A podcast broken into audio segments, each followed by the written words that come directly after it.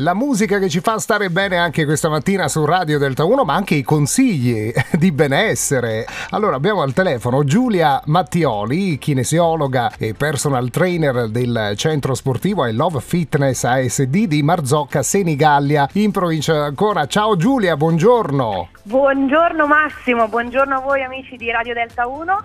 Nonostante, guarda Giulia, siamo quasi alla fine del mese di eh, gennaio, ma è un po' come se abbiamo la percezione che fossimo appena rientrati dalle ferie e dalle festività natalizie. Ancora siamo in quella fase in cui dobbiamo rimetterci un po' in, in riga, ecco, e prendere delle buone abitudini. Che cosa possiamo fare al riguardo, Giulia? Assolutamente, sono d'accordissimo con voi, è tempo di restart, quindi è tempo di agire.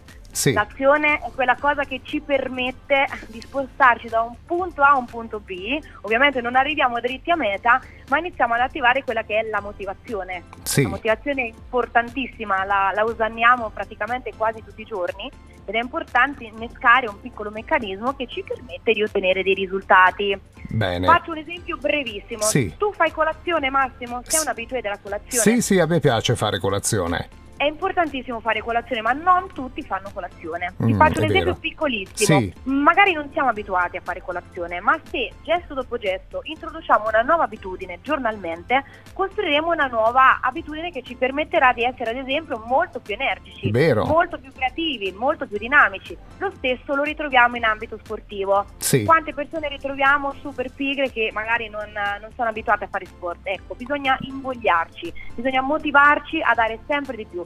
Ad esempio, con una piccola routine, quindi ti spoilerò un pochino anche Sì. del mio programma, Come no? 30 giorni per innescare una super nuova abitudine.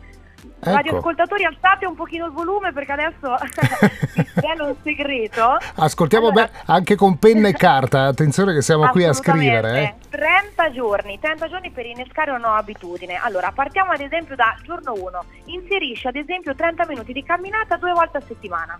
Ah. Semplicissimo.